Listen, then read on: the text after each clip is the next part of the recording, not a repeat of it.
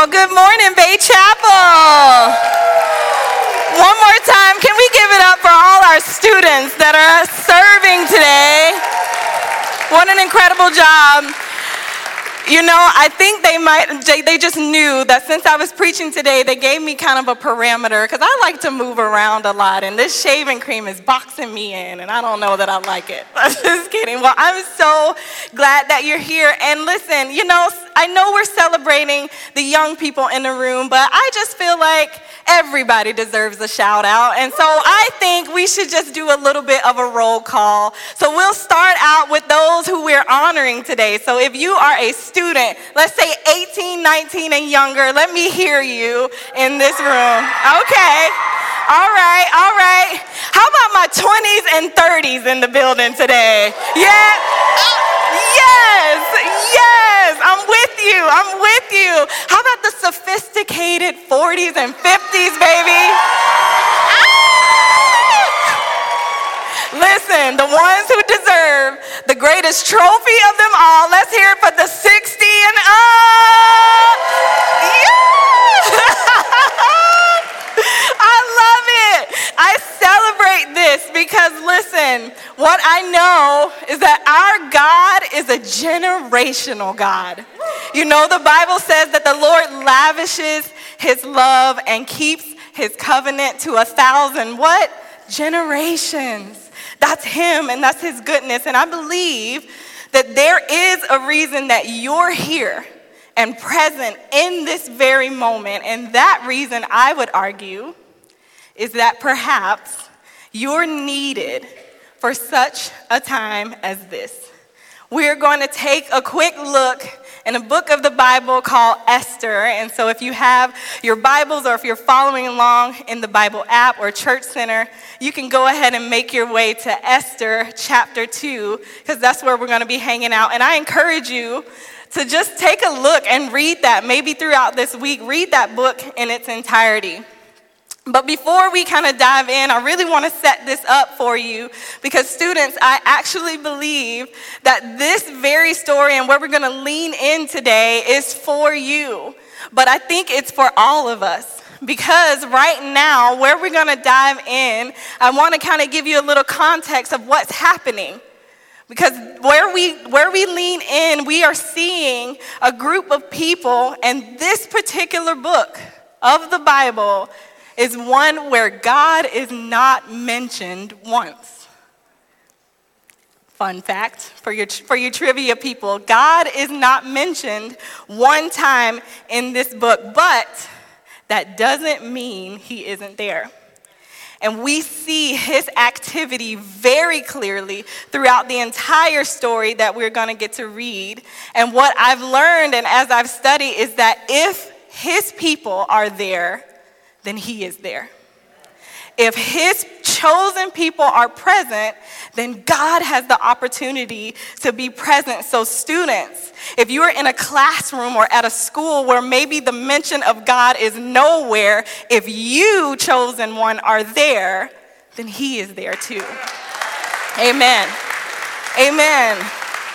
But I believe the same to be true, whether it be in your work offices in your families, or wherever you go, you are the chosen one. And whether there is a mention of his name or not, you're there. And that is the opportunity for his presence and his love and his power to begin to show up. Are y'all with me? Yes. So it's not mentioned once, but another interesting fact about kind of this part of the story that we're going to lean in is that these people, the Jewish people, the chosen people of God, they are living in a city that doesn't follow him or worship him. And for a hundred years, for generations, they have been far away from the place that they have known and called home, and no one there serves or worships God, and they are in a space that is constantly, daily trying to pull them into the lifestyles and the culture that they want to impose rather than making room and making space for them to then show up as the people of God that they've been chosen to be. And I believe that they are living in a world with people who are trying to change them. And students quite frankly you are living in a world where this everything around you is trying to change you. And who you are who you've been chosen created and redeemed by Jesus to be Everybody else is trying to strip that away. And that is the world that Esther and Mordecai are two kind of leading characters of the story. That's the kind of place that they're finding themselves in. And so at this point of the story, the king of this city that follows their own God, the king is looking for a queen. And now we are going to meet where they are and what's happening. So let's read together really quickly and meet kind of these, these leading characters. Esther chapter 2, and we're going to start in verse 5. It says, Now there was in the citadel or the city of Susa a Jew of the tribe of Benjamin named Mordecai. He's the son of Jair, the son of Shimei the son of Kish, generations, who had been carried into exile from Jerusalem by Nebuchadnezzar, king of Babylon. Among those taken captive with Jehoiachin, king of Judah, Mordecai had a cousin, a cousin named Hadassah, whom he had brought up because she had neither father nor mother. This young woman, who was also known as Esther, had a lovely figure and was beautiful. Mordecai had taken her as his own daughter when her father and mother had died. When the king's order and edict had been proclaimed, many young women were brought into the city of Susa and put under the care of Hegai. Esther also was taken to the king's palace. At this very time, Esther has been pulled away from her home along with all the other women in the city, and they have been forced to come in to the king's palace and basically participate and compete in a beauty contest to be queen. Well, Esther finds favor with everybody that's around her, and she wins. She actually wins the contest. And so at this place and at this time, she is being put into a position of leadership and of power that God had really placed her there for. And as the story continues, we will see there's an exact reason why. Because at the very same time, after she's been in this role as the queen and she's kind of leading in her role very well, the people of uh, all the Jews or the people who live in this city who are Jewish have now been ordered to be killed. And at this place, at this moment, she has an opportunity and a choice to make. And I think it's a choice that every single one of us find ourselves making where we have to kind of come out of what's familiar and what's comfortable and find ourselves at a place to say, Who am I? And it may be the thing that causes us to risk our comforts, our safety, and all that we had ever known. So, what is it that Esther will do? Should she actually risk her position and her life after being named queen? At this moment, she has a decision, and I think you and I, we have it too. It's a choice when you're in school, when you're at work, or you're anywhere else. But today, my encouragement to you and to everybody in the room is that wherever you are, it's time.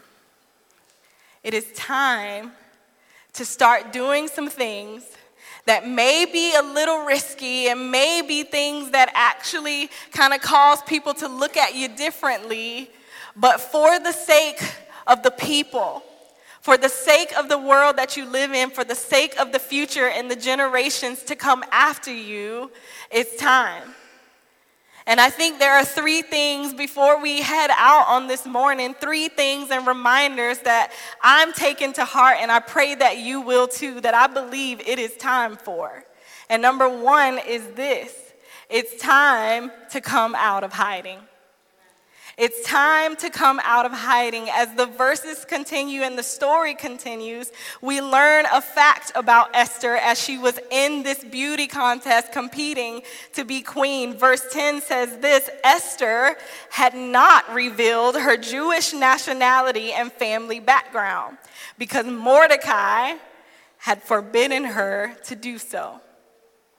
And in the spaces, maybe in the classroom, maybe in that group of friends, it is easy to kind of pull back and hide behind maybe what's popular, what everybody else is accepting. But there is a fire that's been in, in, you since you've been coming to Zeal or since you've been a part and plugged into church, but it's been a thing that you've been kind of hiding so that you can present to everybody else what it is that they want to see. And in the same way, you may find yourself maybe a few months down the road, a few months past camp or 12 conference, a few months past giving your life to the Lord and being baptized. And after so long, you, you have become so comfortable, or we've become so comfortable being Esther that we forget we're really Hadassah. That you've become, we have become so comfortable presenting before others what we think is actually safe and what's accepted and what's desired of the world around us that we begin to shrink back and hide who we, we really are. And that is real in a world that we live in where everybody around you will make you feel bad about the God you serve where everybody around you will actually threaten your job or threaten your future or your chances. And will this be the time that you, students, or you, adults in the room, that we all come out of hiding no matter what? Esther or Hadassah, she had to do it, and she was faced in this moment with a very, very critical decision because she could save her people, which meant revealing who it is that she was and the God that she served, even if it meant that everybody else around her would take her life or want to take her life. So it's time, everybody, that we come out of hiding. But the second thing that I believe that it's time for all of us to do, it's time for us to make a choice. It's time for us to make our choice. Esther chapter 4, verse 13 and 14. The story continues where we kind of lean in, and Esther is faced with this choice. And here is what happened. This is Mordecai speaking to, to Esther. He says, Do not think that because you are in the king's house, you alone of all the Jews will escape. For if you remain silent at this time, relief and deliverance for the Jews will arise from another place, but you and your father's family will perish. And who knows but that you have come to your royal position for such a time as this? Esther has a choice, and students, who knows that you are in that classroom for such a time as this? Who knows that you're on that team in the office, that you're part of that group on your college campus, that you are involved with that organization? Who knows that you aren't there, called to that place? For such a time as this. But Mordecai makes a very valid point in this moment. And that is Esther can choose not to show up. She can choose to say, nah, that's not for me. But his faith in God is that another person will rise to accomplish the task, but it's, it's your time to make your choice.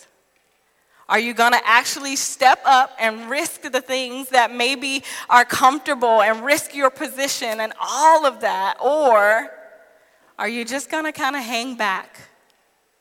Are you just going to choose to play it safe and be comfortable?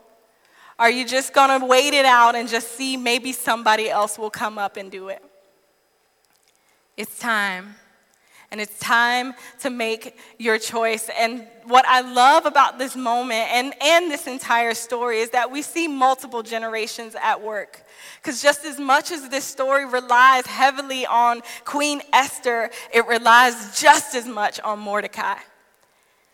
And so I do speak maybe to the empty nester in the room or the retiree. Perhaps you are still here for such a time as this. Your wisdom is needed. Mordecai had to show up. There were things he knew that Esther did not, and this was his moment to charge and to challenge her, and to every person that's not a student in the room, perhaps. Perhaps that you still have breath in your lungs for such a time as this. And it is easy in this world to feel like, ah, I don't know that I have much more to give. I think my time's up. I've done my part. I'm, I'm going to step out. But I believe that it is time not only to come out of hiding, but I believe it is time for you and me to make our choice to make our choice.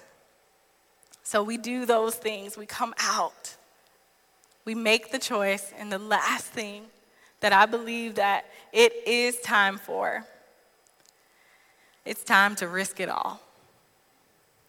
The world in which we live needs people, young and old, to risk everything for the sake of the gospel of Jesus Christ. It needs it, it requires it. And Esther chapter 4, where we'll kind of end our time within this story, verse 15.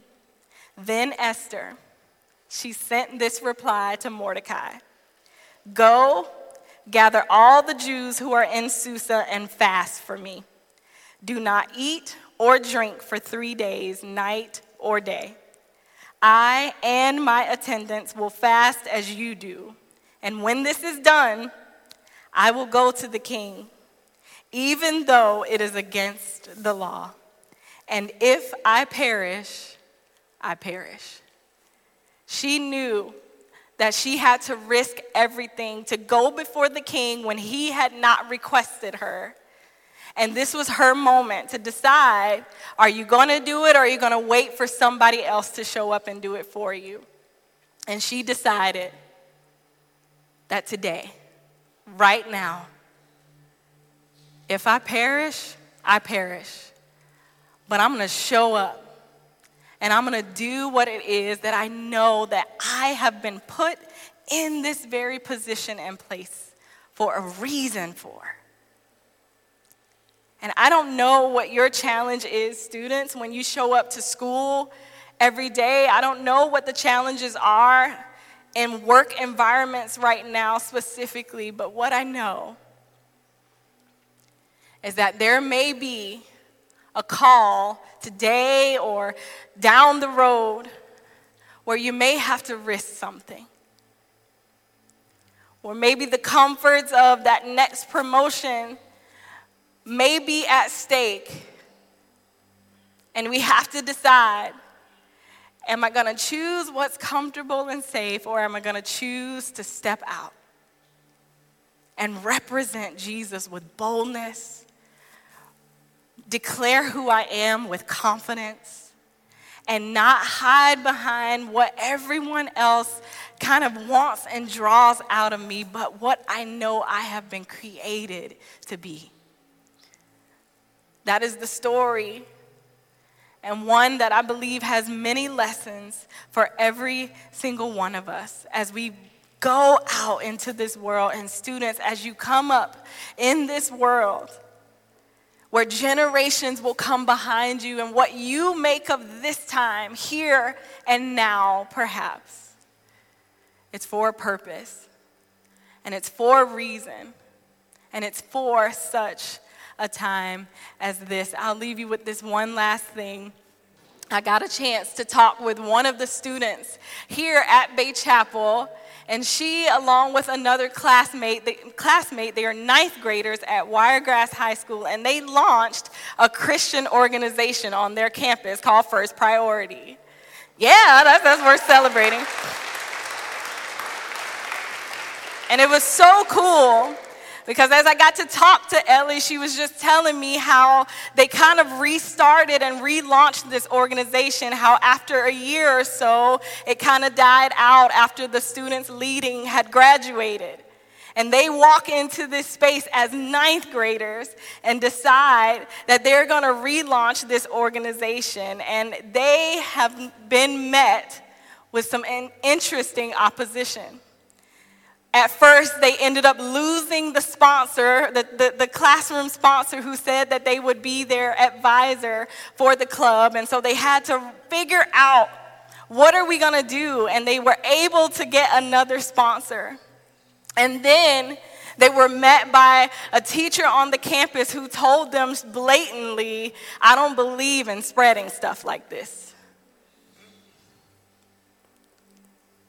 This is real.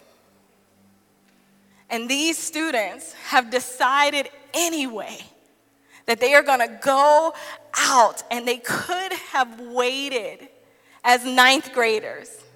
They could have said, We'll just wait for a junior or senior to do this. They're, they're older. But no, and now, as the organization is going on, they've got students coming every week, meeting together in this school for Jesus. Y'all, that is amazing. That's amazing. And, and, get this, this is what blows my mind even more because Ellie and her friend, as ninth graders, they walked in equipped with what to do to start this organization, and how that happened was from when they were in middle school as eighth graders. And a sixth and seventh grader started this same club at their school. Yes, let me tell you, it's time. It's time. The, these students, they don't have to wait. They don't have to wait till somebody more qualified or somebody older, somebody more mature. The time is now. And perhaps middle schooler, high schooler, college student, adult, empty nester, retiree, I'm basically saying everybody, perhaps that the reason you and I are here is for such a time as this. If you are 18, 19, or under, I'm going to invite you just right now. Will you just stand to your feet? I see you. Yes, we celebrate you.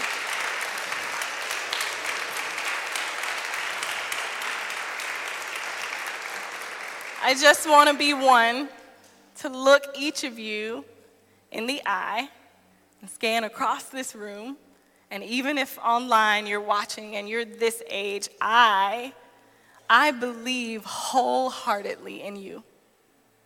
Every single one of you. And I am not afraid and I do not fret when I consider the world that you are growing up in. You are chosen. You are chosen. Every single one of you. And this is your time, right now, to come out of hiding, to make your choice, and to risk it all for the sake of the future. And I believe in you, and I believe that you are the ones to do it, and I am not worried at all. Amen.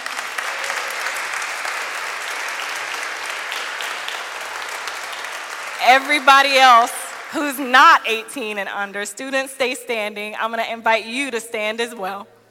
Everybody else.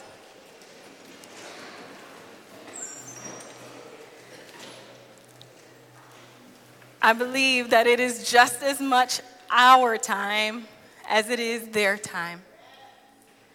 The story that we read and the world that we live in now, as much as we need them, they need us. Esther needed Mordecai, and Mordecai needed Esther. And every generation is here for a reason. And I believe that if we begin to live this out, to pour into a young person and to learn from a young person, then perhaps then we can change this world for generations to come. Amen. So, Father, we thank you for the reminder today of the great gift of your very presence and breath inside of the lungs of every being here. That you are the God of generations. That you pour out your spirit on the young and the old. And that there is not one person here unqual- disqualified because we have you. And so as we go, may we be charged with a confidence to walk knowing that the time is here and it's now to come out of hiding, to make the choice, and to risk it all for the sake of glorifying your name and your name alone. We trust you today, Lord. And it's in Jesus' name we pray. Amen.